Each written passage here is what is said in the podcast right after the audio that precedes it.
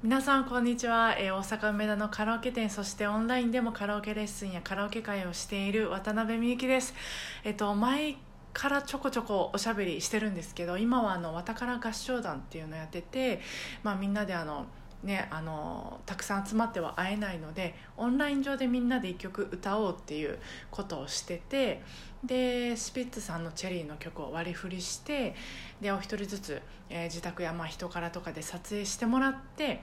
えーとまあ、それで歌うとことかハモリパーここはハモリを歌うとかここはメロディー歌うとかそういうのを決めてでその皆さんからの動画を私に送ってもらうんですけどその締め切り日がもうすぐなので今日ねお二人からあのその撮影された動画が送られてきてるんです。でねもう本当にめっちゃこれが嬉しくてもうずっとニヤニヤ しててこれは私特権だなと思うんですけど見さ見させてもらうのが。あのまあ直接大勢のそのカラオケ仲間の皆さんとは会えないんですけど会えなくても、まあ、こうしてこう仲間がいるって感じられるっていうのがなんかありがたいなというかすごく大きな力になってます。ちょっと皆さんの動画が集まるのがすごく楽しみです。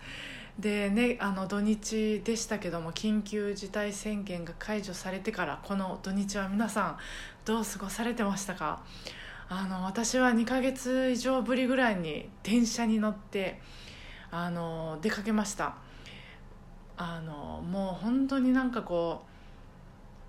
う嬉しくて嬉しくてっていうのはもちろん分かってたんですけどなんかねずっとその日あの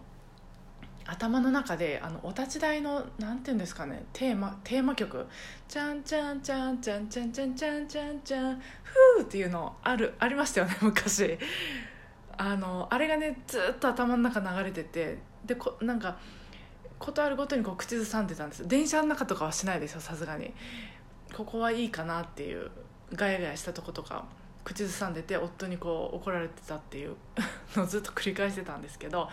こんな曲口ずさむって相当私テンション高いなと思って。なんかねちょふっとこう思い出した曲とかなんかこうずっとエンドレスで頭の中流れてるなってその曲調とかによってね自分の状態分かりますよね。面白いなと思ってて。でまあそうかと思ってこんなにテンション上がってるんだ私と思って。